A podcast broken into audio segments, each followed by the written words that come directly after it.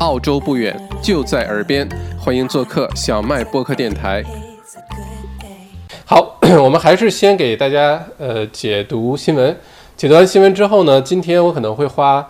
比较大篇幅的时间聊一聊接下来澳洲房产市场的一些走向。再有一个非常重要的是澳币汇率的走向啊，澳币汇率的一个窗口期即将出现，而且这个窗口期非常难得。所以如果你对澳币汇率感兴趣，需要换汇，需要买房，需要做一些打算的话呢，那这段可能会对你很有帮助，好吧？欢迎 Adele 欢迎各位。好，大家快请坐，我们开始今天的新闻。今天呢是2020年的11月2号星期一啊，是这个我们刚才说11月份的第一个星期哈。截止到今天晚上呢，维多利亚州也就是 Melbourne 已经是连续三天零增长啊，两个 donut， 不光是新增病例是零增长，死亡病例也是零增长，连续三天。那其实啊，这个如果按照这个病毒免疫学的上面的策略叫 elimination， 就是彻底给它消灭了。哎，那这没想到哈，维州从前两个月的全澳洲疫情最严重的地方，现在变成全澳洲分分钟变成现在全澳洲最安全的一个地方啊！连续三天零确诊，这个有点难，而且检测的人数呢还是很高的。在这种情况下还能零增长，只能说明一个问题，就是说明在墨尔本疫情已经得到了非常好的控制啊，非常非常好的控制，并且呢，这个昨天是澳大利亚从6月9号开始，今年6月9号到现在5个多月以来，整个全澳洲境内没有新增的社区传染啊，只有境外输入，没有本地的社区传染，5个多月。如果说大家把澳洲这个状态，现在是全澳洲境内零增长，和欧洲和美国一对比，你简直真的是就觉得听说过人间天堂吧？啊，没听说过，你推开窗户推开门看一看，现在外面就是人间天堂啊！跟像美国单日新增24小时新增10万例，那是什么效果，对吧？欧洲现在已经是几大这个欧洲的大国啊，都是发达国家，像什么法国、英国、德国、意大利什么，都已经基本上全国开始封锁了。你像法国巴黎需要宣布封城，基本上历史重演啊！超市所有的厕所纸都被抢光啊，矿泉水被抢光。瑜伽垫被抢光，然后开着车外逃，就怕被圈在巴黎这个城里，都开始往其他城市跑，其他国家跑。那这个只会加速整个欧洲疫情的传播啊，没有任何帮助，只会加速。目前欧洲这几个国家呢是想说在12月1号之前能够这个结束封城，也就是打算封1个月啊，或不到1个月的时间。能够把疫情控制住，但是我们从维州的经验是得出一个结论哈，这简直就是想的大鼻涕冒泡啊，这是不太可能的。圣诞节前能封出来都不错啊，就别想那么快能把这个疫情这么快就控制住哈。尤其是像德国啊、法国啊这些地方，英国啊，人口又比一个维多利亚州要多多了啊，控制起来可能更难。尤其是浪漫散漫惯了的法国人，你把它圈起来，圈1个月2个月。相比较之下，我们在澳洲真的是要多幸福有多幸福啊，要多幸运有多幸运。好，虽然即使是这样啊，维州已经这个见到这么好的效果，而且也得到了国际社会的认可，得到美国新冠状病毒专家、首席专家的认可，得到了南澳的这个相关的认可，但是呢，反封锁的那群人呢，依然要抗议啊，准备在明天墨尔本赛马节。再次举行游行示威活动，我就觉得这些人他在想什么啊？这个封城，一个是已经快结束了封城，对吧？这个周末，州长就会宣布下一步的进一步的解封计划，等不了那几天嘛，对吧？再有一个是很明显，封城对于维州的疫情控制是很有帮助的。他只要多看看外面的新闻，多看看其他国家发生什么事情，把他眼睛打开，好吧？看看这个世界到底在发生什么，他就不会得出一个结论是维州州长就是为了自己的权力欲望把我们封在家里面啊，所以去参加这个游行呢就在明天啊。首先希望维州的警察叔叔们把他们全都给抓起来啊，这些脑袋一定是有病啊，在这时候就不要凑热闹啊，给维州警察也。也非常辛苦啊，疫情这段时间也让他们休息休息，别给他们找事儿，好吧？另外一个就是你有什么意义呢？你去游行了，好，明天你游行完了，明天晚上就能解封了吗？对吧？这，哎呀，不知道，这个世界越来越让人难理解，也可能是大家如果看了 Netflix 那个 documentary 啊，那个 Social Dilemma 的 Social Dilemma， 就有可能我们看到的信息形成了和加强了我们对这个世界的看法，然后人与人之间看待这个世界的方式就越来越分化。不过那个说起来就长了哈。总之，这个世界上很多的事情，也可能越来越多的事情是我们没有办法很容易理解的啊，看不明白的。好，再看下一个。刚才是关于墨尔本哈，那我们再看一下悉尼。新南威尔士州呢，过去24小时新增了7例病例哈，其中有6例是海外输入，1例是这个本地的感染。新州州长呢，在今天发布会上呢表态，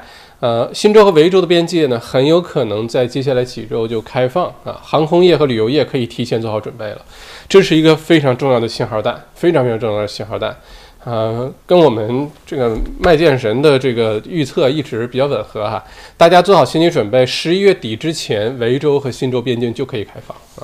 除非维州又出现什么爆发，或者新州出现什么爆发，维州把边境关上，你别说新州对我们开不开放，现在是我们比你疫情控制的好，好吧？没准我把你的边境关闭也说不定啊，除非这种极小概率事件发生，否则的话呢？墨尔本的朋友们想去悉尼喝个早茶啊，吃个兰州拉面啊，煎饼果子啊，看看悉尼海港啊，哎，这个梦想可能很快就能实现啊！我的预测就是这个月底之前就可以了。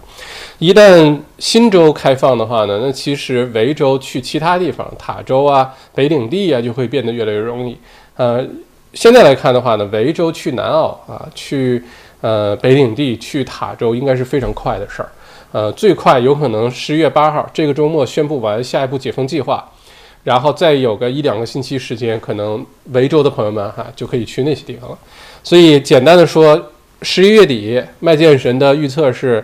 墨尔本的朋友们不但是这个下周开始维州境内可以到处乱跑了，去酒庄、大洋路啊、Mount Dandenong、Grampians 啊、Lake Entrance， 你愿意去哪儿去哪儿，下个星期应该就可以了，并且呢，在这个月底11月底之前。墨尔本的这个人民就可以去南澳喝酒了，可以飞去塔州溜达溜达了，可以去北领地啊，这个就都可以了。这是我的判断。新州的话，一切顺利的话，这个月底之前也能去啊。如果不顺利，这个12月初肯定可以了。然后下一步就是昆州，昆州的话，现在就是茅坑里的石头啊，又臭又硬。对新州也没有开放，新州维持这个状态已经2-3个月时间了，就每天。新增一点点，但是控制的很好，追踪的很好。即使这样，昆州也一直没有开放，所以呢，可能需要更多的压力施加在他们身上。反正现在昆州的这个州政府的竞选已经结束了哈，如果原来是为了拉选票啊，争取民意，这个硬核的关闭州境，那可以理解。那现在选完了，你连任了，对吧？你要不要考虑就是意思意思，就把边境打开吧？要不然你的昆州的经济恢复怎么办？昆州的经济遭受打击也非常大，别看你办了一个澳洲橄榄球决赛，就是明天啊，不是明天办完了，明天是赛马节。即使这样的话，也不意味着昆州接下来经济复苏就一帆风顺。昆州也是旅游业啊、农业啊、教育业、服务业，这些都是大的行业啊。其他的什么矿啊就不说了。那这种情况下，你是不希望流失掉澳洲国内的这些游客的，因为你现在没有海外游客，只有靠澳洲国内的游客。澳洲最多的游客来自于哪儿？人口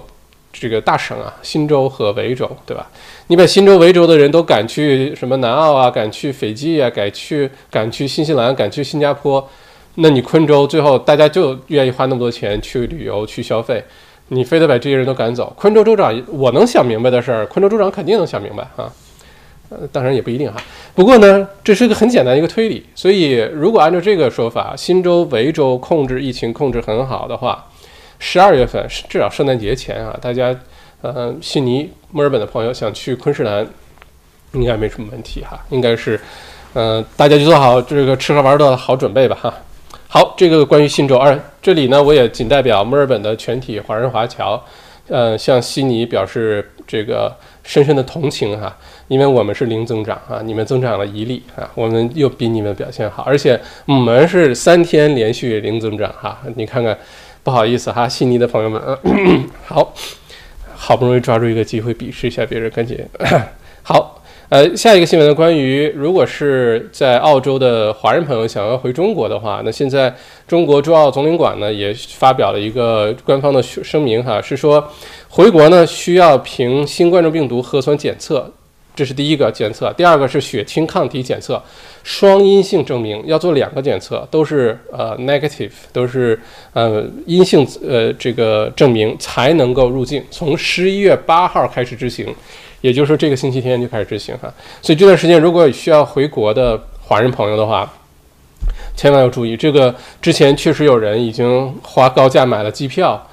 已经都行李都收拾好，东西房子都恨不得都退了，准备回国。结果呢，在没有在规定的时间内完成这个检测，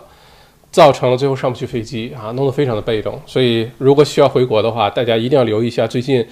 中国驻澳总领馆网站上的这些一些政策的一些调整啊，不然你真的是上不去飞机啊，非常的严格。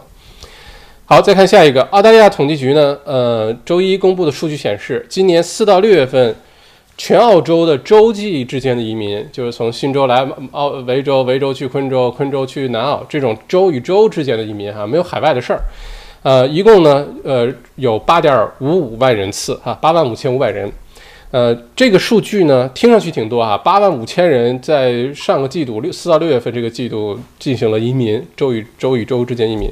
但这个数据呢，跟去年的同期相比，还是减少了15%啊，去年的这时候应该10万人次左右。那昆州成为4到6月份这个季度州际移民的首选目的地啊，境内这个净增长移民呢是6800人、啊，很多人都去了昆州。有新州去的，也有很多是维州去的，尤其是很多维州的富豪啊、富翁、富婆在封城那段时间，从北领地先在北领地待了2个星期，隔离完了之后都去昆州了啊。当时出现了一个这么一个现象啊，还上了报纸哈。9大洲省府城市呢，人口流失的问题都很严峻。别看昆州人口有增加，但是整体来说呢，各大洲都是人口流失的，人口的净流出呢是 1.05 万人啊，是2001年有记录以来最大季度的人口流失。墨尔本更是出现有记录以来最大的季度境内人口流失，流失了8000人，墨尔本流失了8000人啊。很多人去哪儿了？很多人去昆州了，有的是离开澳洲去海外了哈。那我们在之前联邦预算案当中，这个解读当中哈，详细解释过为什么澳洲这个经济复苏虽然在全世界第一梯队，表现的比其他国家好很多，但依然需要2-3年的时间才能完成这个恢复。其中一个最核心的原因就是人口的增长啊。原来呢，澳洲人口是稳步增长，有新移民啊，有技术移民、投资移民、团聚留学生来，然后后来又这个留在澳洲生活工作，这个对澳洲经济的发展是非常必要的，是澳洲基础啊，所有经济发展的基础。那因为这次疫情呢，明年呢，反而澳洲的人口新移民这块会减少76000人，而且呢，这个自然出生率啊，这个也会减少啊，所以这2个加起来的话呢，接下来澳洲人口是处于一个减少的状态。如果你对这个话题感兴趣，去这儿哈 ，WeTrade.com 就在这儿 ，WeTrade.com， 联邦预算案解读，我来给大家解读的，免费的哈，去你愿意感兴趣的话可以去听一下，来各个方面都解读了一下哈。这是关于人口的，可以看得出来啊，昆州接下来，人口大家记住，人口一旦变化，房价就会跟着变化啊，因为人口呢是，我们叫有效人口增长啊，因为比如说你去派一堆人去采矿，或者是很多的游客，这种都不叫有效人口，有效人口是愿意去那儿，在那儿工作，在那儿生活的人，叫做有效人口增长。那有效人口增长呢是任何一个国家地区房价上升的根本驱动力啊。那如果说一个地方一个城市有效人口持续增长，就像过去这些年的悉尼、墨尔本各大首府城市都是哈，那这个地区的房价整体就会上升啊。当然也有其他外力作用在，但人口增长呢需要房屋，对吧？很简单的道理。那如果说现在昆州的人口出现增长的话呢，下一步昆州的房产价格大家可以想象啊，一定是会受到一个很重要的一个往上推的一个力量啊，所以比较看好接下来这几年昆州的房产发展。如果你是想买投资房啊什么的，还是那句话，不要光盯着你住在哪个城市，生活在哪个城市，你就买哪个城市。你应该是这个广积粮啊，每个州应该都考虑考虑啊，因为澳洲的房产市场是周期性发展的，每个城市有它加速期和有它减速期、调整期。那你只盯着这个一棵树的话呢，那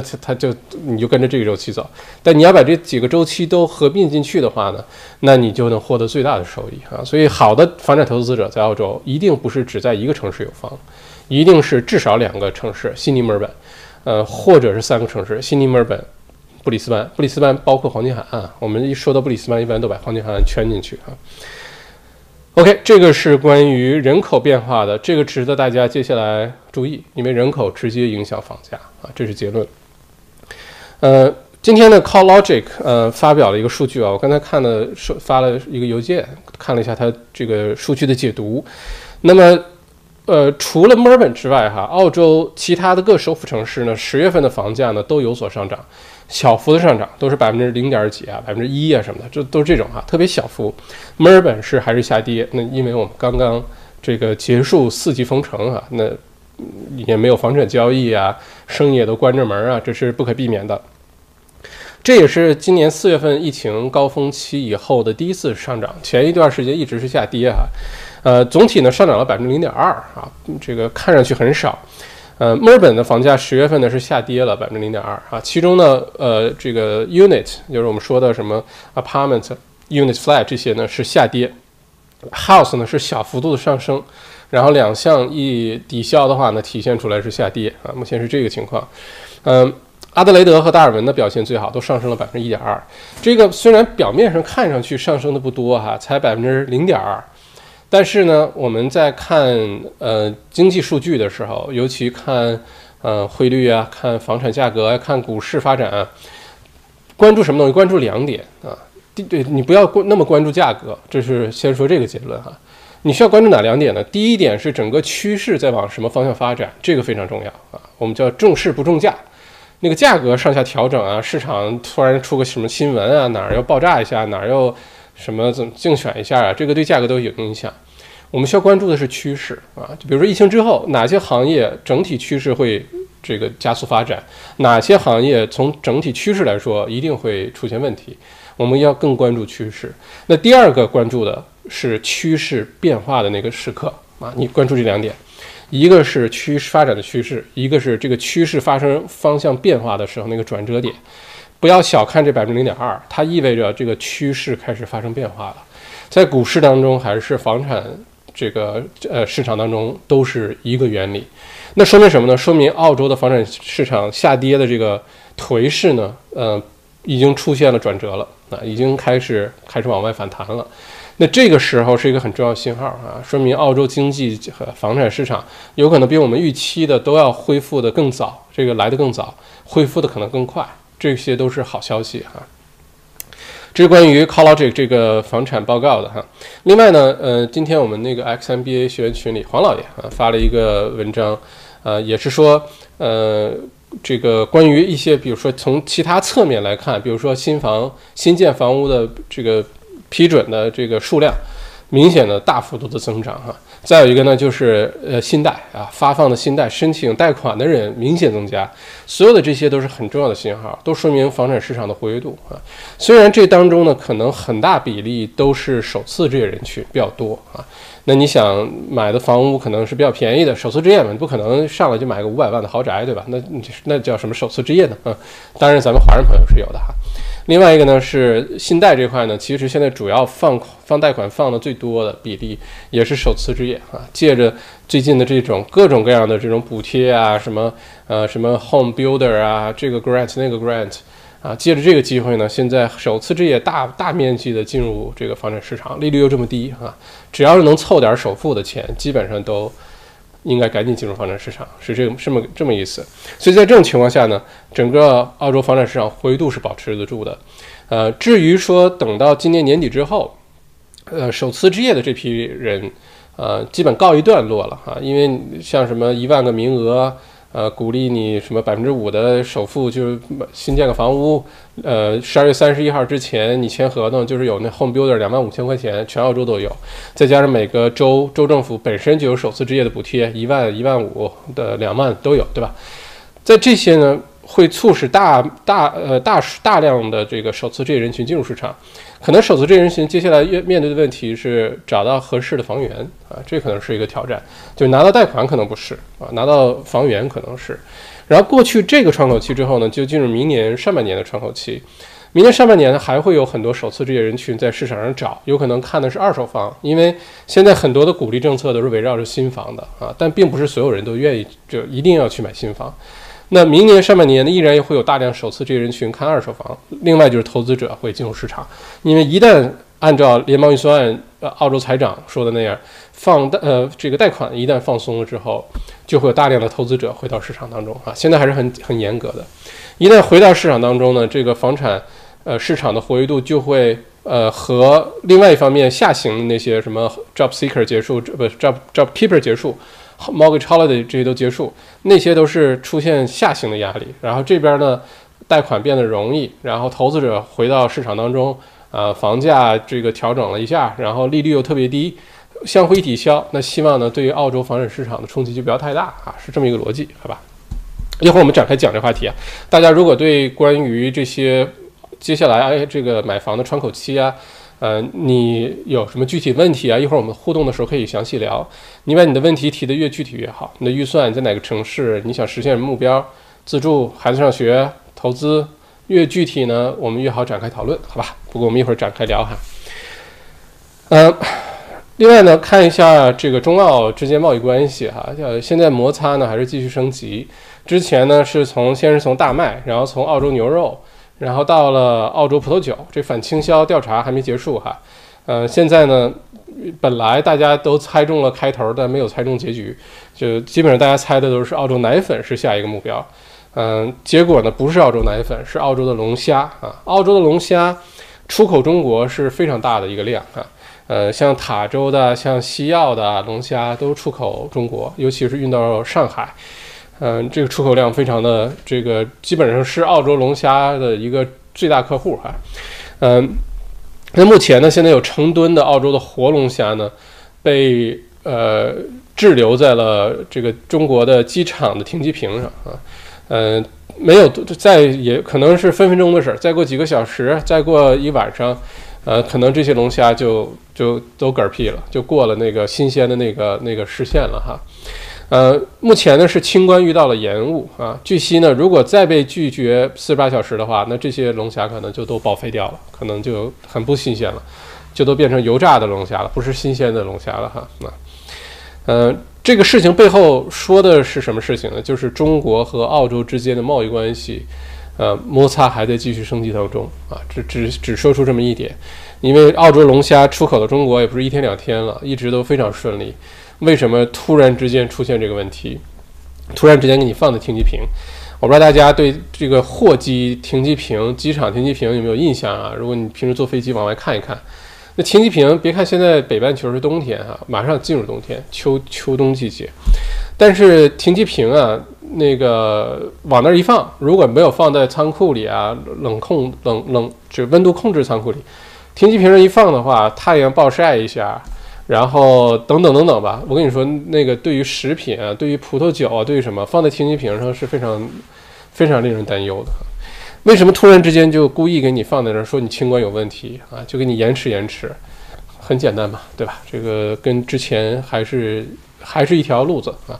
那只能说明两个国家目前来说没有任何好转这个关系哈。我觉得可能继续要关注下去，就是龙虾也只是众多。炮灰之一啊，接下来可以成为炮灰的东西还很多，奶粉啊、旅游啊、教育啊，这些都是可以成为炮灰的啊。煤矿、煤炭，前段时间不是告诉中国的钢厂不准进澳洲的煤炭，船都要靠港了，然后又赶紧又运去其他国家卖掉了啊。那接下来可能还会有其他的动作，所以做贸易出口的朋友们，或者是贸易尤其是澳洲对中国的贸易哈。如果对你影响很大，你就是干这个的话，那有可能你要关注一下啊。当然你也不能做什么啊，但你就关注一下吧。尤其是那些在世界范围其他国家可以容易找到替代品的，那你应该有点紧迫感啊。直到中澳贸易关系变好，那可能跟美国大选有点关系啊。我们也是一会儿聊这话题哈。再看下一个，前一段时间这个澳洲邮政的这个一姐啊，澳洲邮政的 CEO 叫 Christine Holgate， 她这个变成新的大表姐啊，因为她用公款买了几块手表啊，卡地亚啊那些手表，买完之后呢，现在遭到调查，这个变成了一个丑闻。虽然现在这个丑闻呢并没有出什么结果结论，但是呢澳洲邮政的首席执行官大表姐Christine 已经宣布呢，这个就是辞职了啊，从这个位置，这是个多么好的位置！澳洲邮政啊，这是可以，你知道吧？干好了是可以名垂千古的这么一个角色啊，澳洲邮政啊。但是因为买了几块表啊，这小不忍则乱大谋啊。他表示呢，希望这一艰难的决定呢，有助于澳大利亚邮政完全专注于客户提供服务上啊。这当然都是幌子了。啊，这个对吧？你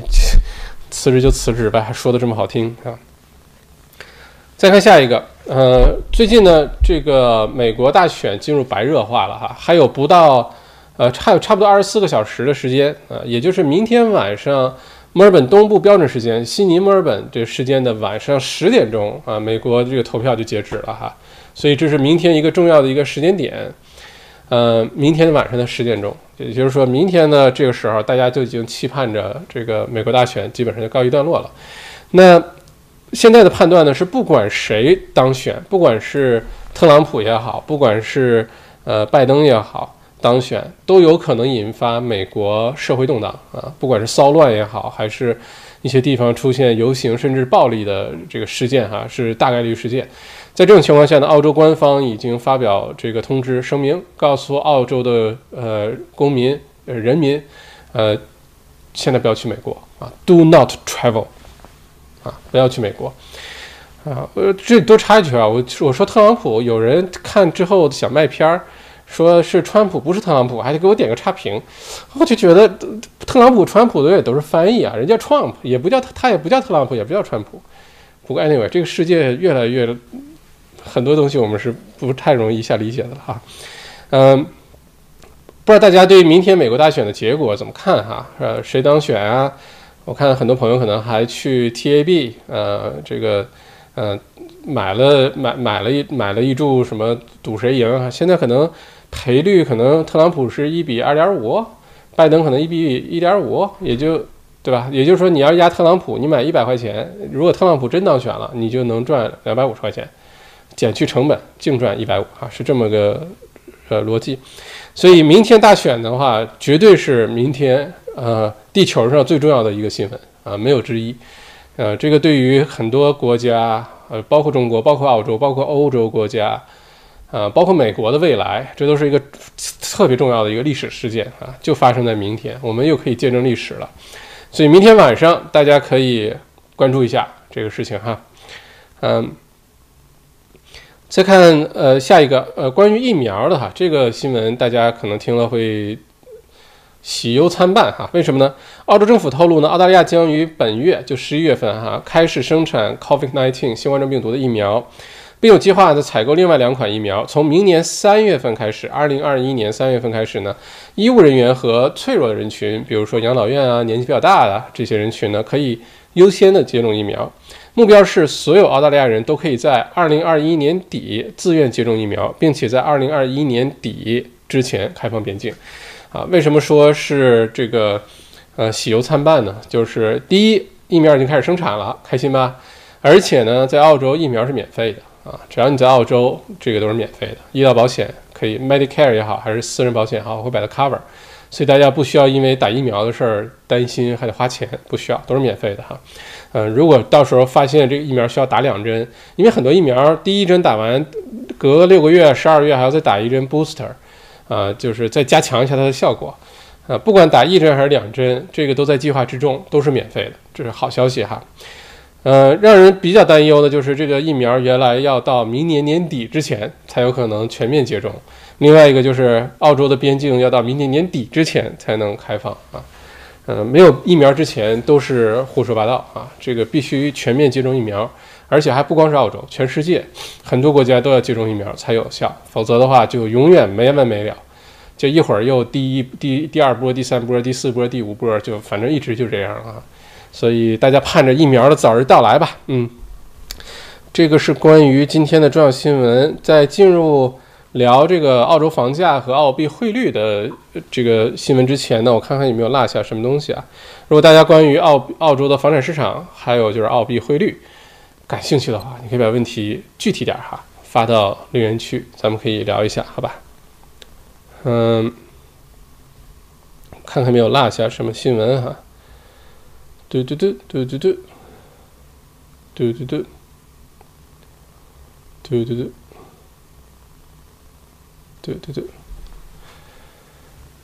OK， 好，主要的新闻都已经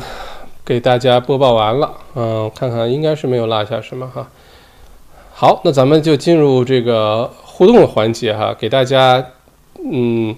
详细的展开讲一讲，一个是这周会发生那些重要的事件，另外一个呢是我们分析一下接下来澳洲房价和澳币汇率的一些走向啊，希望对你有帮助好吧。先说这周的重大事件啊，你比如说这个今天算挺重要啊，墨尔本连续3天零增长，澳洲5个月以来首次零增长，这绝对是个大事件。明天大家关注的呢是3件事儿，明天一个是明天下午2点半 RBA 的这个议息会议啊，就宣布降息，从 0.25% 降到 0.1%。 另外一个就是很有可能会推出新一轮的经济刺激计划。那这个刺激计划呢跟我们一会儿要聊的澳币汇率有关系。这个经济刺激计划的根本的原因、根本的目的是澳洲储备银行、澳洲的央行希望通过这个举动呢来让澳币的汇率降下去啊，让澳币汇率降下去，一会儿我们详细讲这个话题啊。这个都是明天下午2点半发生的事情。2点半之后呢，明天下午3点钟是墨尔本杯赛马节 Melbourne Cup 啊，明天呢是没有任何人可以到现场的，包括媒体都不能去，只有个别的这个不是说所有媒体都不能去啊，只有一些极少数在现场给你录下来让你看。所以明天呢，我估计是大家是维州公众假期啊，估计大家一早上就开喝了，小啤酒啊、小花生豆啊、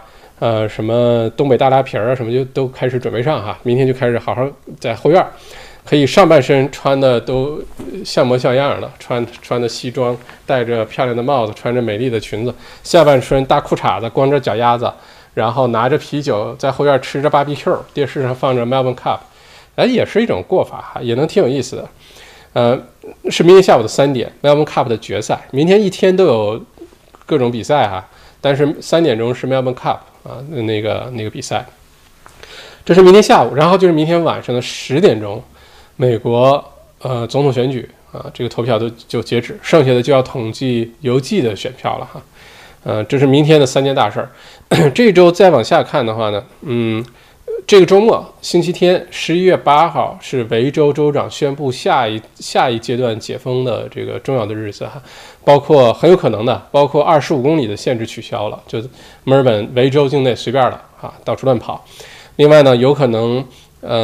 一些比如说戴口罩这事儿，现在正在讨论当中。如果10月8号不宣布的话呢，很有可能11月底之前，在户外大家就不用戴口罩了啊。但是现在这种，又是花粉症，又是对吧？口红买口红，又是防晒，那我还宁愿戴着口罩，挺好的啊。至少把花粉症挺过去。今天的墨尔本花粉症特别严重，明天也特别严重，这2天都是 extreme。到了这周3开始降温，墨尔本星期4又回到了15摄氏度，哈哈哈哈哈！今天和明天最高气温30摄氏度，这周4变成15摄氏度啊，忽冷忽热，爱感冒啊！欢迎来到墨尔本。不过今天明天这个花粉症，戴着口罩还是有些帮助的哈。这2天我觉得还是有些帮助。这是星期天，然后这周6，11月7号，iPhone 12 Pro Max 和 iPhone 12 mini 就上市了，开始接受预定啊，这大家可以关注一下。反正这周还有其他一些经济数据，但都不是澳洲的，我就没有列出来。不过这周就很精彩啊，而且11月份的第一个星期基本上会影响接下来可预见的未来的很多事情的走向啊。不过我们随着走，随着给大家解读啊。反正这周一、三、五，我会详细给大家都做按时做直播，晚上8点钟咱们就一开放什么咱们就解读什么。这周三呢，我可能会好好准备一下，给大家解读一下明天下午 RBA 联邦这个 RBA 澳洲储备银行降息之后一系列的影响。星期三晚上咱们详细聊这个，你要感兴趣的话不要错过。然后星期天，如果说这个解封动作很大，那还是咱们就加更；如果不大的话，跟原来一样，咱们还是1、3、5晚8点。这是先跟大家预告一下哈。我们先互动一下，然后呢，一会儿我聊一下关于汇率、澳币汇率和澳洲房产市场的这个话题，好吧？OK， 好，谢谢大家，请大家点赞，点一轮赞。这个是这个点赞啊，你点不到吃亏，你点不到上当啊！点赞的人运气都变好了呢。谢谢哈。点拍的这两位肯定是悉尼的，我刚才就说了那句话，我还没说别的，我还没说公寓市场要下跌呢，你看就点赔了，估计就是悉尼的两位哈。那我也要代表墨尔本人民向悉尼人表示同情一下，谁让你们增长了一例呢哈。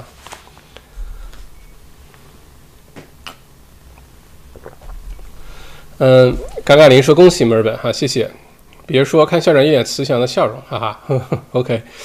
挨口黄人间天堂的各位晚上啊，天天向上，校长好，大家晚上好。英徐，校长晚上好，回国无望啊，郁闷买了新西兰中转的，看来只能等到疫苗出来了。对，回国的话看你什么原因回国哈，如果你是有特殊原因，你依然可以这个向边境署 Border Control 啊提出申请，你可能现在的话只能从悉尼飞出去哈，依然是可以离开澳洲的，并不是说完全不能离开澳洲啊。不过如果你离开了澳洲，成功获得了这个申请，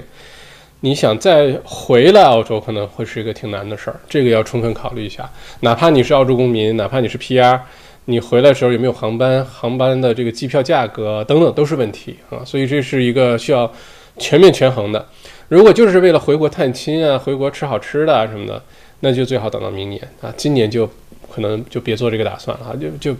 主要是为了省事儿，不然太麻烦哈。Hybert William 双阴性加5万机票，有钱你可以的哦，机票这么贵啊，5万块钱，天哪，这得是多大动力回国啊，是吧？而且我在想啊，这个抗体的阴性检测去哪儿做呢？医院是可以做是吧？但是肯定是要另外收钱，因为之所以咱们现在有的这个病毒检测，就每天报数啊，这个检测，这个是核酸检测，就是你身体当中如果在取样的那个时候有活性的病毒能检测出来，做个小实验一看，哎，有反应，说明你这个病毒是活性的，那说明你有携带这病毒。抗体检测的话呢，哪怕是已经得过康复了的人，在取样的时候已经康复了，核酸检测依然会是阴性，但是你会有这个抗体，你有这个抗体就说明曾经得过。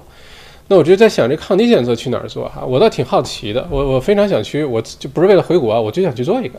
看看今年是不是曾经得过，已经有抗体了，只是不小心自己就好了啊。我倒是对这个挺感兴趣的哈。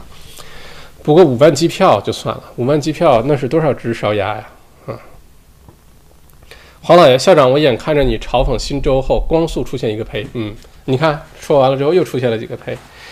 哎，新州的朋友们不是那个哈，我也希望去悉尼看看各位，去悉尼吃点好吃的哈。你们不要这么脆弱嘛，我开个玩笑嘛。来，现在撤回还来得及哈，来撤回，你把这个呸撤掉，然后挪到左边点个赞，好吧？这样的话，这个你的运气也会变好哈。文龙，政策太野蛮，24疫情形势确实严峻。天明小草，我朋友8号走，现在急需去检测。8号走啊，那要真的是赶紧去了哈。Element 白，而且现在走都是这个土豪哈，买得起机票。校长旗帜鲜明啊，大非洲扛把子是架势啊，就因为经常旗帜太鲜明，观点太明确，所以经常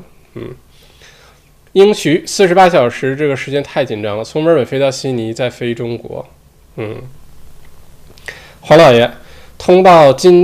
一下今天询问查新冠 IgM 情况 Melbourne Pathology 可能查 IgG 但不查 IgM， 这是什么？说的是什么？我看一下哈。黄老爷，你可以用中文再说一遍吗？我没太看得懂你要说的是什么哈。呵呵Jimmy 双阴性检测和天价机票让好多旅游签证的父母无法顺利回国，只能断续签3个月留澳。校长认为明年初父母回国能容易吗 ？Jimmy， 其实你说到点子上了，就是说父母现在回国呢，不是说如果真想回去，不是回不去，是可以回去的啊。你可以申请，你说我本来来的时候是探亲签证、旅游签证、短期签证，那我现在在澳洲无缘无故本来就想来3个月、6个月，现在在这待了1年，我现在需要回国，国内有事情需要处理啊等等，你有合理的理由的话，你是可以回国的。问题出在哪儿呢？出在这个路上的成本太高啊，一个是机票太贵，另外一个呢就是你要做各种检测啊，还要在规定时间内，而且还有这个问题就是你真的现在好不容易买了很贵的机票，也按时做了检测，你回去了，万一要冬天国内也开始第2波疫情呢？那你到时候全地球最安全的地方澳大利亚、新西兰，你到时候回又回不来，那时候就很尴尬啊。所以这些都是需要权衡考虑的啊。现在国内的疫情目前来看还 OK 啊，但是这个张文宏医生早就说过，这个国内第2波疫情一定会到来，而且会很凶猛。所以国内现在大家能看得出来是收紧了各项这个防控的措施啊，就是担心第2轮来到。那北半球现在除了中国以外基本都入极限，那中国第2波疫情呢可能只是时间问题和程度问题，所以在这个时候要不要考虑让父母回去也要画个问号。好在呢现在在澳洲你签证过期了，你可以依然在境内这个就继续续签，移民局都有相关的这个政策调整，所以不用担心没有签证的问题。我倒是觉得如果父母没有什么特别着急的事需要回国的话，可能为了他们的安全考虑暂时留在澳洲也许是上策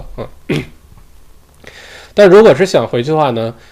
比较安全的有可能要等到明年3、4月份，明年的3、4月份，一个是边境开放啊，然后这个北半球冬天过去，冬天的第2波疫情过去开始好转啊，这是一个我的这个理由。另外一个呢就是到明年的上半年呢，可能啊这个老年人可能已经有新冠病毒疫苗可以接种了，在澳洲。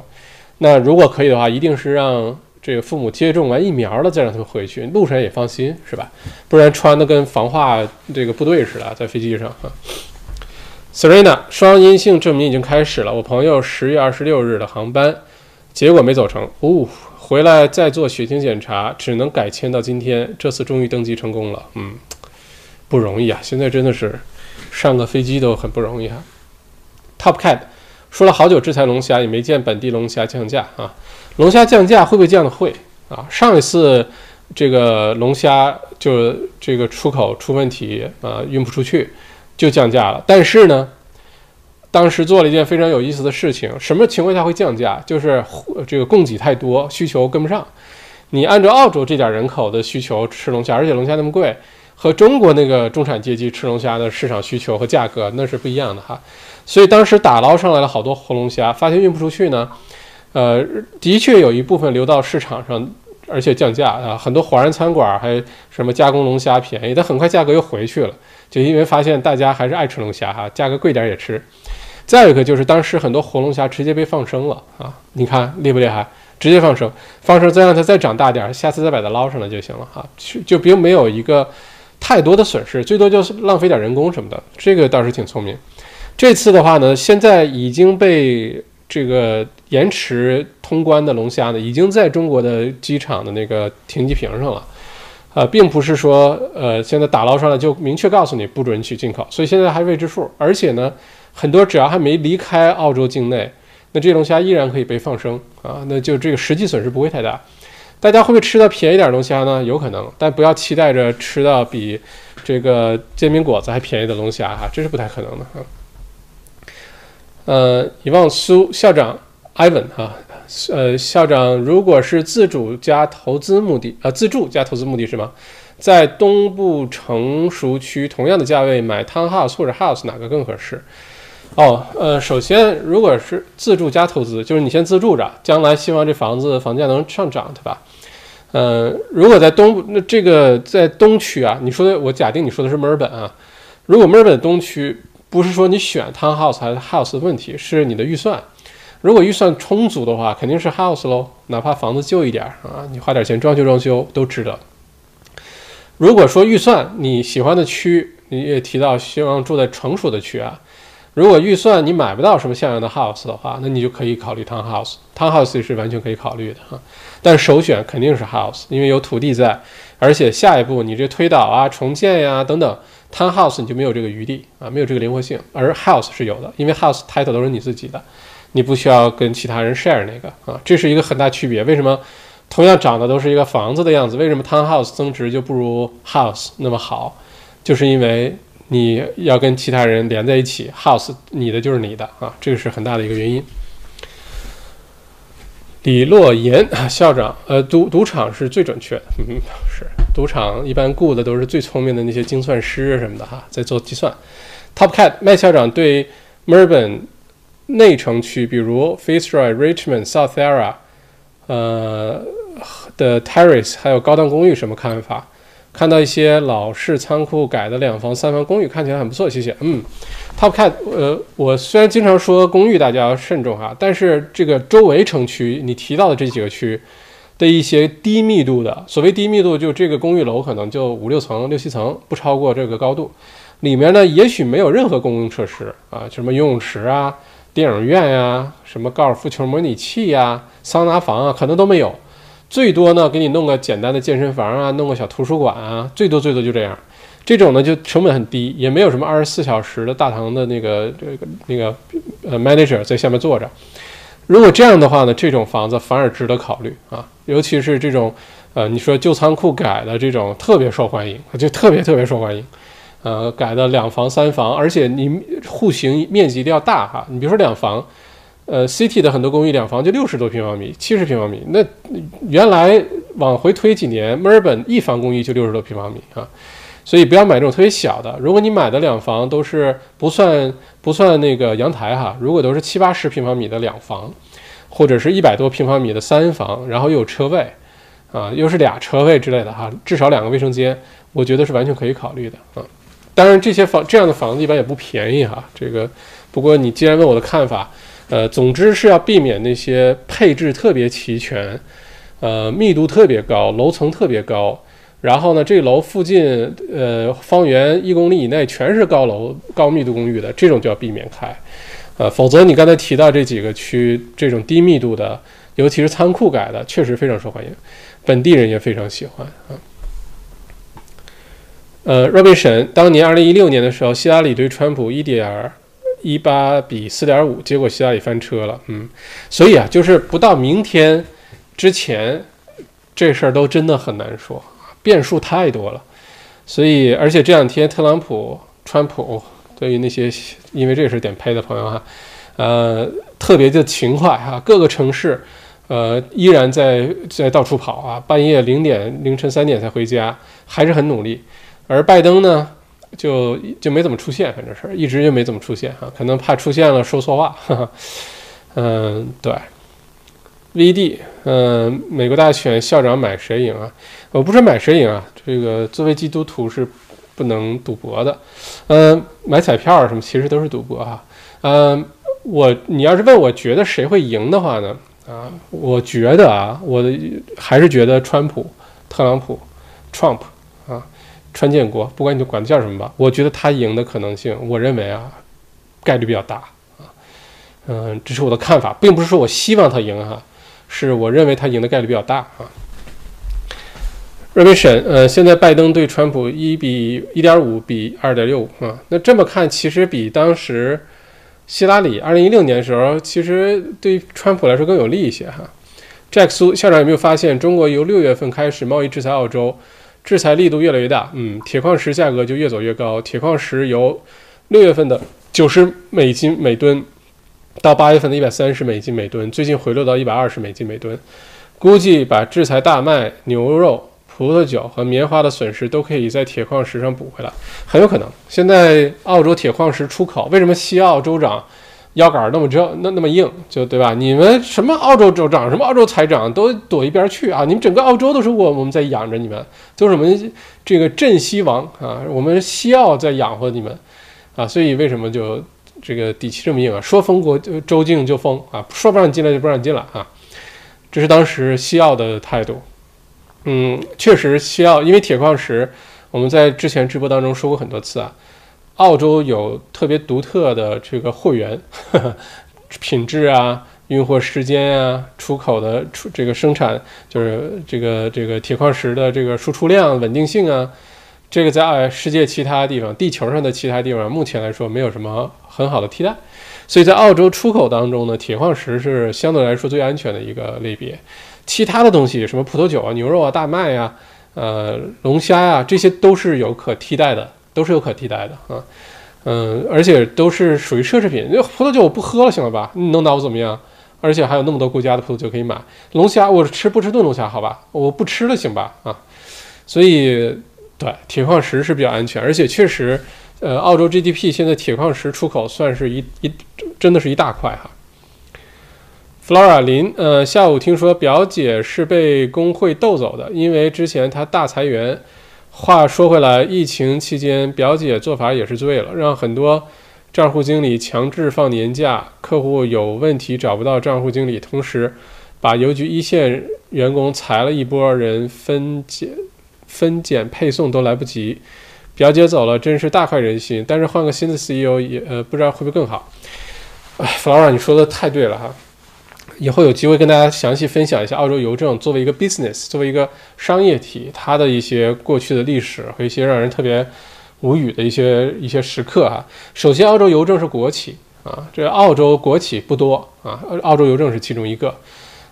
它不是一个私人企业，所以很多呢是要受到澳洲政府的一些制约，包括你作为一个国企的老大，你就不能乱花钱。你要是私企的，你要是贝索斯，你是马斯克。你是什么对吧？你爱咋咋地啊！你别说买块表，你就是把火星买下来，可能只要你 shareholder 同意也没问题。但是作为一个国企的老大的话呢，他这个举动确实，而且现在媒体找出好多照片，不光是卡切尔的手表，带着那个什么蛇，那是什么牌子？就是有个蛇的那个图案的，还挺流行的。各种这种照片也都被挖出来。你说你都做到一个 Australian Post， 一个澳洲。Iconic 澳洲的一个这么知名的一个大企业哈、啊，澳洲邮政啊，的这个老大都做到这个位置了，干嘛在这种小问题上翻车呢？你真喜欢表，你自己掏腰包买啊，没多少钱呀、啊，你年薪那么高，你没有现金，你申请个信用卡呀，还能积点 Qantas Frequent Flyer 的 point 对吧？你干嘛用公款买个几万块钱的表？这而且不是说几万块钱买给他，每块表就几千块钱，买了好几块。高管大家分了一下，这个我觉得他应该多看看王阳明的书或者看看稻盛和夫的书啊，就他还真的他只说明他不是一个真正的企业家啊，不知道自己在干嘛啊，这是从个人层面。另外一个呢，就是澳洲邮政啊，一直以来就是我觉得这个当老大的这个人呢一直有问题，包括这个刚刚下台的这个表姐的上一届也是。之前澳洲邮政为了迎来什么亚马逊到澳洲啊等等，就当时也想出很多幺蛾子，要推出一些订阅服务啊，就每个月你给澳洲邮政比如说付30块钱，然后你在一系列的商店什么妈呀 David Jones 什么乱七八糟买东西，你就都不用再额外交这个邮费了，听上去挺好的吧？但是也是想的是一回事儿，做出来东西又是另外一回事儿啊。以后有机会详细给大家讲这个商业案例哈。所以大表姐离开，我觉得肯定对澳洲邮政是好事啊。不管下一个 CEO 是谁，那大表姐这个作风，就是说，因为小事翻船啊，真的是不值得。天边小草，美选应该是周三才能有结果吧？有时差，明晚8点，美国刚好3号，不是，是明天晚上的10点哈。美国的时间的明天的或者今天晚上凌晨，明天早晨，然后就是明天晚上咱们的这个澳洲东部标准时间的明天晚上10点啊，是这个星期二的晚上10点。胖子，这个名字不错哈。校长，我是7号墨尔本飞悉尼，8号悉尼厦门飞机，请问是否需要双阴性检测？根据刚才另外一位观众朋友的说法，可能就是要需要了啊。我建议你要做好需要的心理准备，免得白跑一趟啊。有可能你可以到悉尼去做这个检测，先飞去悉尼，然后去做，可能在悉尼快一些，因为悉尼毕竟有离开澳洲的航班。但现在看来的话，尤其你要落在8号那个日子上哈，看来是要做好心理准备的。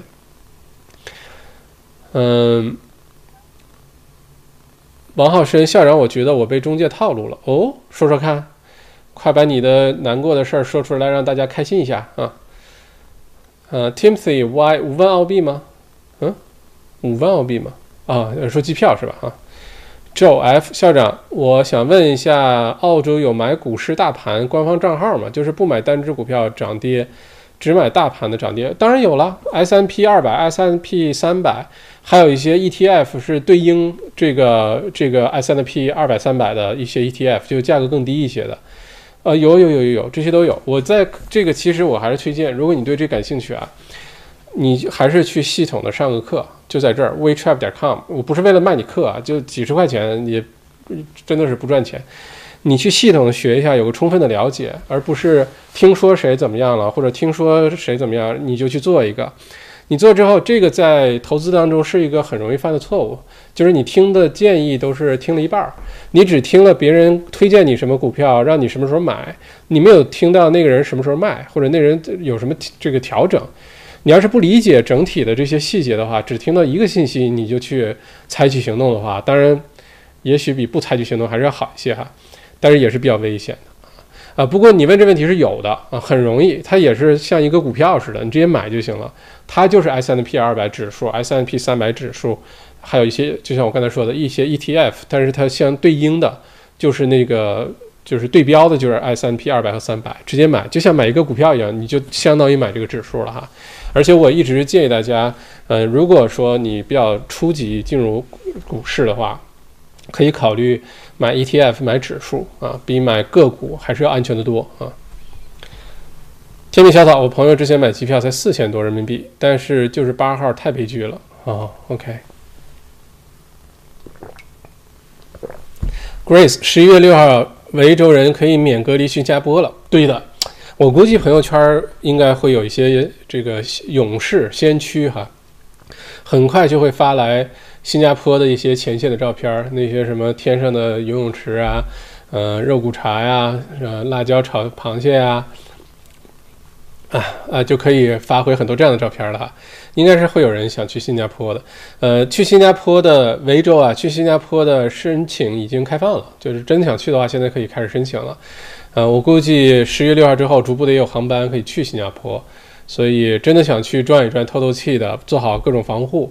可以去到了新加坡先做个检测，没问题了，不用隔离，你可以在新加坡玩。而且从新加坡回来的话，目前来说还是需要隔离的哈啊，只不过等过一段时间，可能再从新加坡回来就不需要隔离了。目前还是需要隔离的哈。等到那个 travel bubble 全都定下来啊，从什么新西兰啊、新加坡啊回到澳洲一些特定的州，可能就不需要隔离了。这个改变的会很快。黄老爷，就是维州几个检测机构，虽然有些可以提供抗体检测，但是无法赶在48小时内出结果，回国难。哦，是这样，谢谢黄老爷。那这样的话，可能如果想回国的话，还是去悉尼做这些检测哈。Topcat， 我猜现在是先打压非必需品，龙虾、红酒、大麦什么的。奶粉的话，对国内企业在这边有利益。其实 Topcat 什么龙虾、红酒啊，这些煤矿啊。其实很多都是国内利益，这事儿就是有意思的点。你看，有可能这农场啊、酒庄啊，可能是澳洲本地的，但是这中间做贸易的很多人啊，或者国内进口到中国，在国内销售啊，很多其实都是这咱们华人背景的一些企业、一些机构啊在里面哈。这个不是非必需品的问题，主要是哪些是澳洲的痛点，而对于中国来说呢，又能找到可替代。就这么简单啊！如果说这东西对澳洲不疼不痒，你说明天开始禁止进口澳大利亚的火柴，就禁止呗，我都不知道澳洲生产火柴，澳洲也可能不生产火柴，我瞎掰的哈。那就没所谓，这种也不会制裁啊，一定是制裁的是澳洲的痛点，就这个行业、这个市场在这个领域在澳洲有相当大的一个份额。如果制裁之后，很多人会失业，很多企业会遭殃，那澳洲政府就有压力。而对于中国来说呢，又能找到其他的国家产区，那就从这些下手，是这个逻辑啊，倒不是说是不是非必需品的问题哈。Top Cat，看到好的低密度公寓比 Terrace 还贵。因为采光通风都非常好，很心动。是的，你刚才提到那些区 ，Hawthorne、Richmond、Fitzroy、Kew，等等这些，有些好的公寓低密度的啊，真的是不便宜啊，有上百万，两房的也可以上百万的。里面住的人呢，也都这个自住的人比例会非常高啊，出租的很少，你很少发现这种楼会做个什么 Airbnb 啊，或者变成学生公寓啊，这种概率都非常的低。楼里的用的材料虽然没有什么游泳池、桑拿房，但是比如说电梯里啊，或者是进的这个 lobby 有什么大理石的地啊、大理石的墙啊，包括你家里面用的那些什么那个厨具啊等等，就都用料是非常不一样的，它定位不一样啊，都是定位给自住的人群的。Jimmy 决定给母亲续签半年，希望澳洲明年初有病毒疫苗，可以让老人们回国方便些。是的 ，Jimmy， 我觉得是这样哈。如果父母没什么着急的事儿回国，虽然在澳洲可能闷一些，但现在反正也可以视频啊，跟国内的朋友们啊什么的，对吧？聊天啊什么都不耽误。从安全的角度来说，从路上不折腾的这个角度来说，还有就是，冬天马上来了，北半球什么情况现在不知道，但有一个结论已经知道，就是澳洲和新西兰在未来的3到6个月绝对是地球上最安全的地方之一，可能跟南极基本持平啊。如果在这种情况下的话呢，可以考虑让父母在这儿多留一段时间啊。而且澳洲的好季节来了哈，就夏天啊，快来了，再过1个月就夏天，海边啊、山里啊。小镇啊，现在都解封，到时候都可以去走一走哈，多好！瑞敏瑶，川普已经大获全胜了哦，这是怎么得出的结论呢？不用等明天了。OK，Lovely Sally， 小川最后72小时14场机会，体力不得不佩服，不是一般人。是啊，那毕竟是一位74岁的老年人啊，这个这么折腾啊，72小时14场。不简单。就我们不说72小时，你去14个地方这个发表演讲啊，你就72个小时之内，你去14个地方，你就什么都不用干，你就去那儿，下飞机你就再上去再飞，都够呛啊！厉害，我也觉得从这点来说啊，很厉害。L 三叶校长是基督徒，是的，很早很多年前就受洗了哈。Top Cat， 今年大选的一个看点是各大民调会不会再次出错。在俄亥俄，川建国已经超过拜登了，在佛罗里达，川建国势头也在向上。如果 poll 的结果是有延迟的话，老川在明天结果会比预想好。这个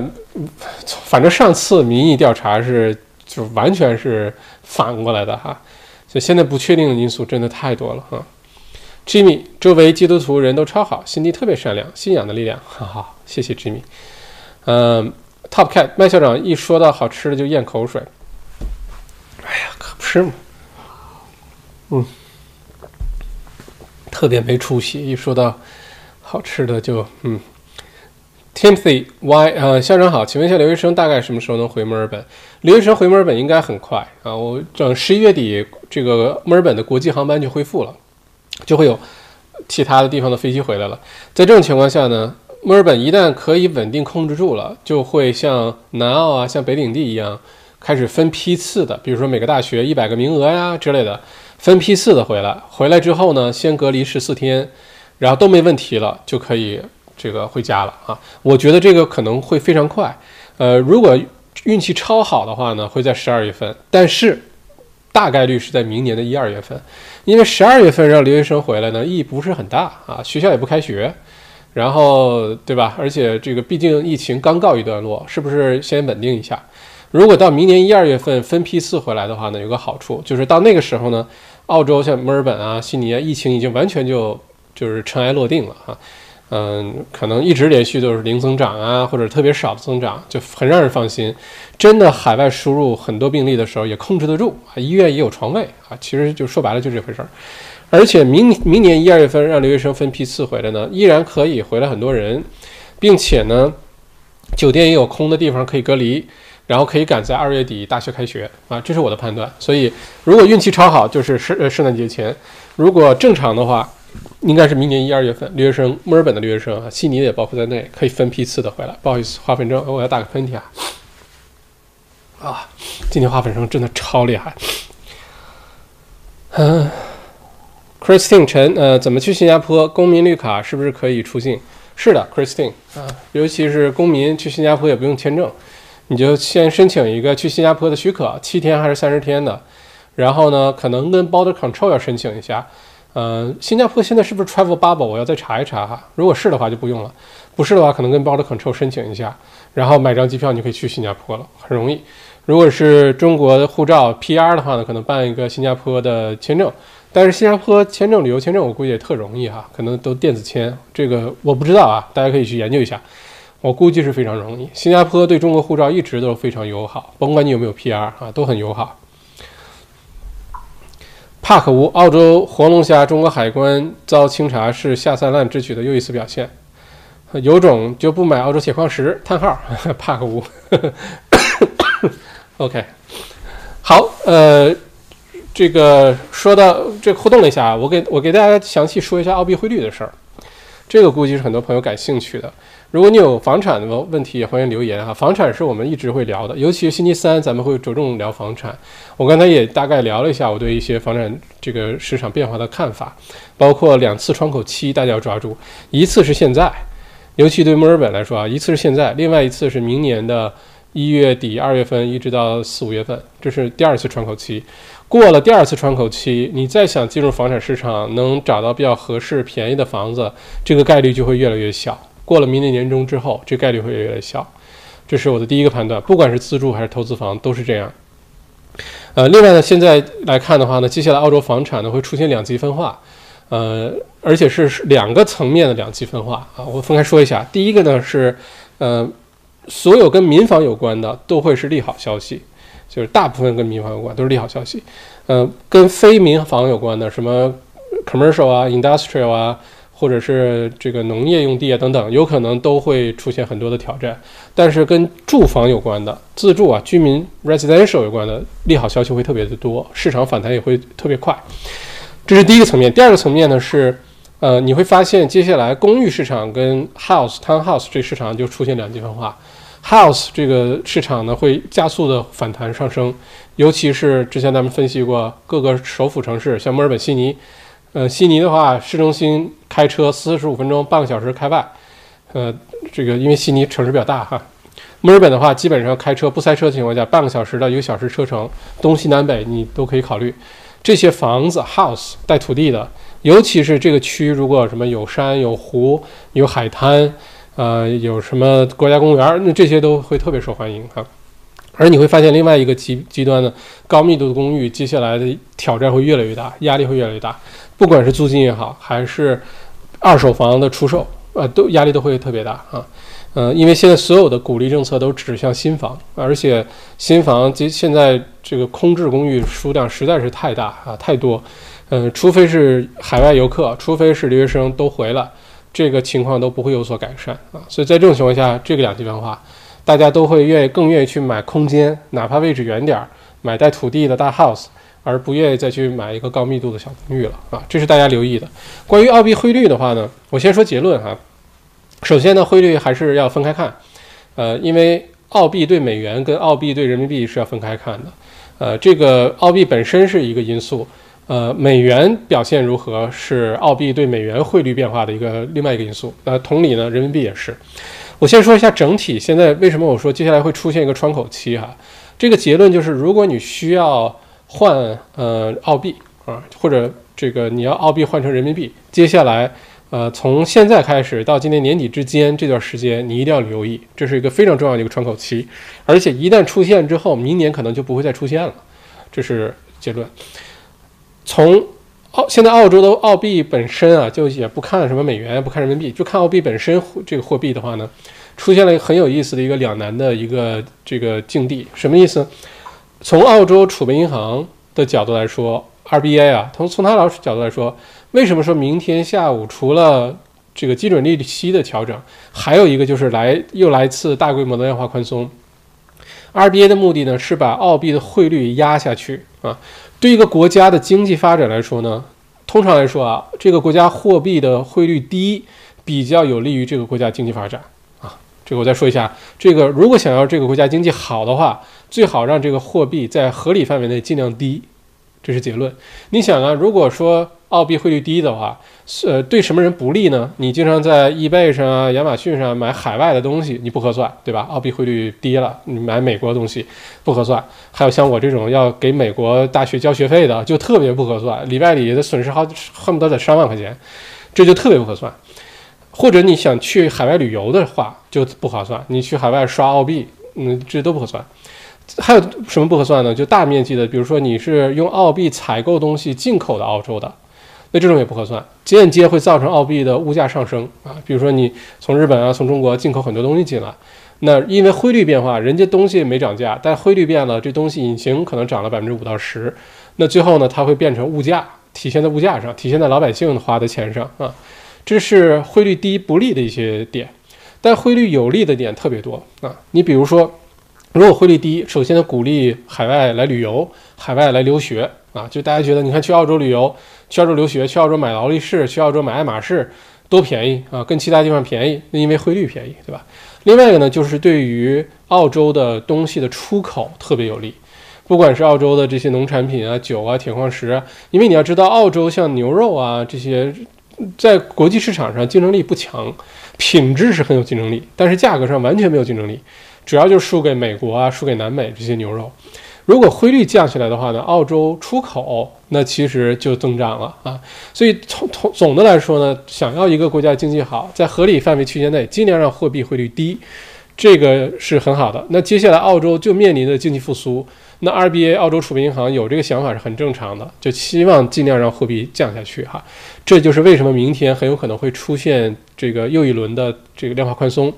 这大家了解一下背后的原理哈。但这个目标能不能实现呢？要到明天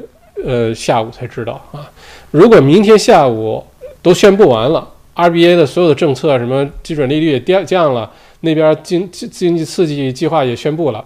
如果明天下午收盘的时候，澳币汇率还没有降低的话，那它降低的可能性就越来越小啊。这明天可以关注一下。这是澳币本身啊。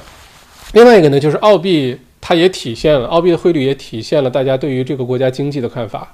如果说澳洲接下来经济开始是世界上第一梯队开始反弹复苏，疫情得到良好控制，全面解封，然后这个失业率开始降低，人们又有工作了，又有收入了，又可以花钱了。如果这样的话呢，大家会对这个国家的经济复苏更有信心。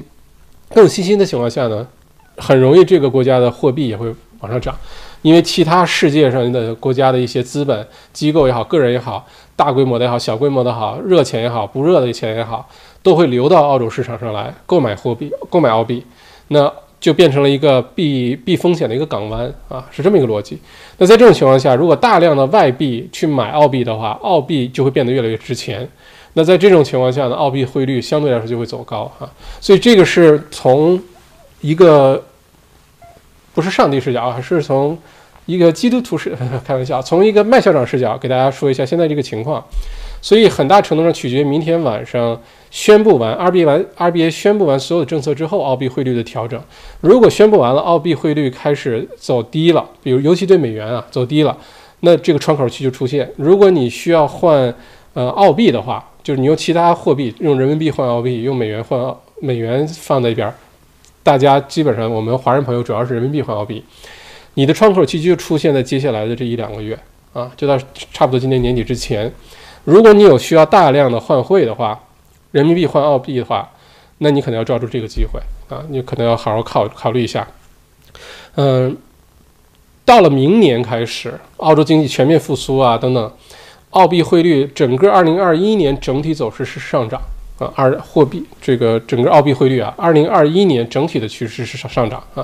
那我们再看一下对人民币和对美元啊，先说对美元，不管是谁当选，拜登也好，是川建国也好当选，美元都可能会走弱啊，这个是大概率事件，因为现在美国疫情一塌糊涂，然后经济政策现在对吧，也要等美国大选结束。另外就是现在美国内部的矛盾、内部的纠纷其实也非常的多啊。在种种的压力下呢，其实大家并没有特别看好美国经济在短期内的这个有什么好的一些这个反弹啊，一些动作，所以美元在短期内都是走弱的，所以大家可能会看到澳币对美元，澳币可能会相对来说显示出一些强势，就是澳币会上涨一点，但即使这样，很有可能要出现在明年年初，今年接下来11月份、12月份这个窗口期，澳币走弱的可能性是更大的啊。就哪怕是对美元也是。然后我们再看澳洲对人民币，人民币呢，现在人民币本身是比较强势的啊。现在中国的经济呢，在疫情之后表现的一直可圈可点，不管你从什么角度去解读它，并且呢，现在北半球虽然疫情正在迎接第二轮啊，正在恶化，尤其欧洲啊、美洲都是这样，但是中国目前来说控制的还可以，还比较好，嗯。真的第二波来了，中国的这个体制啊，这个社会制度，在平时呢，可能大家去说它这个说它那个，但是在这种时候就体现出它的一个优势，就是可以，不好意思啊，又打喷嚏 ，excuse me， 不好意思啊，在这个时候就体现出它的一个优势，就是可以上下一心，而且可以说封城，真的就封城，把你小区门焊死都能封上，都这能做得到，这是在其他国家是不太。除了北朝鲜以外，还不太容易想象。它的好处就是在特别短的时间内就能把疫情控制住啊，在特别民主的国家就不太容易做到。你像墨尔本还出去游行呢啊，还去抗议去呢哈、啊，这在中国这都给你拉出去毙了，还敢抗议啊？这个要以大局为重啊，不要你自己几个人想要自由你就出去到处乱游行，那是不行的。从这个情况来看，而且现在中国的。中国的股市呢也是处于上升状态，中国央行啊、中央政府啊也是这个大把的钱，就是撒到市场当中去刺激经济，什么新基建啊等等。所以在这种情况下呢，中国经济强势，相对来说是强势的。人民币的话呢，当然跟美国的贸易有关，跟美国接下来谁当总统，这都又是有关的。但是大概率呢，人民币会保持一个比较强的一个状态啊。所以在这种情况下，人民币跟澳币在未来的这2个月，很有可能会出现，这个澳币对人民币相对来说会逐步走低的一个这种可能性啊。这个还是那句话，要取决于明天下午的 RBA 的宣布。如果是这样的话，你是希望用人民币换澳币的话，那接下来这1-2个月你就要真的抓紧时间。到了明年的话呢，就很难说了。明年可能澳币就开始走强了，澳币一旦走强，可能会走强个5%到10%。那你要换汇的额度比较大的话，那个，差别还是比较大的。但是明年呢，澳币走强也是一个逐步的一个过程，不是这样的，是一点一点，而且影响汇率的因素特别的多，我们只能不停的去分析它。根据当时的情况局势去分析它，而且还涉及到2个国家，至少啊2个国家的经济情况。不过目前来看是这个样子。你接下来如果想用人民币买房、买澳洲的房子啊，或者是提前换汇，你接下来要做生意啊，等等，不管是出于什么原因，或者把明年的学费啊什么都换出来啊，未来的这1-2个月可能是一个很重要的窗口期。如果错过的话，明年转过年来，澳币开始走强之后。你用美元换，你用人民币换，可能都不如接下来这1-2个月合算，好吧？当然，这是我的个人分析啊，不构成任何1-对-1的投资的建议哈，只是分享给大家。如果你对这个话题感兴趣，希望对你有些帮助，好吧？再看看其他的 ，Elsa 叶电子签30新币，这么便宜啊！哦，新币跟澳币汇率差不太多哈，所以，如果是 PR， 然后拿中国护照想去新加坡电子签就特容易了，上网上自己啪啪啪填个表就可以了哈。我记得当时我在美国上学的时候，想去加拿大，然后都准备出发了，都恨不得都去那个机场的路上了，然后发现你需要电子签，需要一个什么 e visa、e tag 什么，忘了叫什么名了。然后赶紧线上网站上去申请，刚递上去没2分钟就批给你了，都是自动的啊，特别厉害。艾米猪，王阳明的心学什么？为什么对表姐有帮助呢？啊，我说为什么说建议他们读王阳明呢？就说一个是王阳明也好，一个是稻盛和夫也好，稻盛和夫的什么活法和干法这样的说法，就说你作为一个真正的一个企业的领袖，或者一个作为一个真正意义的企业家，你可是管理一个上万人的一个大型企业，是一个澳洲的一个那么大型的企业，或者说你说你可以是苹果的 CEO， 你是亚马逊，你是等等等等。如果说你自己还没有管好的话啊，你的欲望也好，你的自律也好，你的你对这个世界开放的态度也好，你与人沟通的那个能力也好，你能倾听别人的想法的那些能力，你的同理心等等这些细节啊，如果你没有把自己都管理好的话，你是不太可能管理好一家大的企业的啊。能管理好可能也是暂时的啊，只要放到一个足够长的时间当中，一定会出问题啊。这是我的看法。所以，如果你想经营一个好的公司，你想创业，你想能做出一番事业来，还是要先把自己做明白，把自己先活明白。你的欲望到底是什么？什么东西对你最重要？什么东西你愿意舍弃？这些东西想明白之后，你才可能成为一个真正的优秀的企业家。否则，偶尔靠运气啊，靠偷鸡倒把啊，靠占小便宜啊，偶尔赚点快钱，这种机会都会有的。只要你不停的去尝试去做，这种赚点快钱机会都会有。但是能不能长期，能不能可持续，那是就看人了啊。最后还是那句话怎么说来着？赚小钱靠运气还是什么，赚中钱靠才能，赚大钱靠人品，反正大概有那个说法，我具体忘了怎么说的，但这个道理确实是对的哈。你作为澳洲邮政的这么大企业的老大，如果你连自己的欲望都没有管理好，还出这种问题的话，那趁早还是下台，还是赶紧换个别人，否则最后整个企业都会跟着遭殃。你看，硅谷那几个企业，先不说什么扎克伯格什么 Facebook 干过什么坏事啊，什么隐私这个的，不说这个，你就说这些企业的老大关于个人欲望，就物质这些东西，你看，那个不管是现在 Tim Cook 苹果的 CEO， 还是之前那个乔布斯乔帮主，那穿的要多简单有多简单。你看过他扎个爱马仕 logo 的皮带，戴个黄金劳力士，对吧？然后穿个 Gucci 的什么运动鞋上去，没有吧？人家穿的衣服你根本恨不得就是佐丹奴优衣库的，好吧？再不济可能是再高级点美特斯邦威的都说不定啊。然后你看什么扎克伯格也是，就一个 T 恤衫一个颜色买一大堆，就每天不用在这世界上花心思，每天就穿一样的，除非去什么听证会啊什么穿个西装，否则常年就是牛仔裤运动鞋，穿个 T 恤衫，穿个小帽衫，人家也觉得挺好的。我觉得对，你想成为一个优秀企业家，先从管理自己的欲望开始。如果几千块钱的表你都忍不住去买，然后让你用公款去买，开心一下，而且你是澳洲邮政 CEO 啊，还是那句话，那这事儿我觉得早晚是有更大的问题的。当然也是我的看法，有可能我的看法也是偏激的、主观的、不对的，但是这是我的看法。Topcat 现在 South Bank 已经有很多公寓在卖了，很难想象房东中介此时的心情。嗯，是的，空置率非常高哈。帕克吴麦老师，您认为中国还会买澳洲煤的矿吗？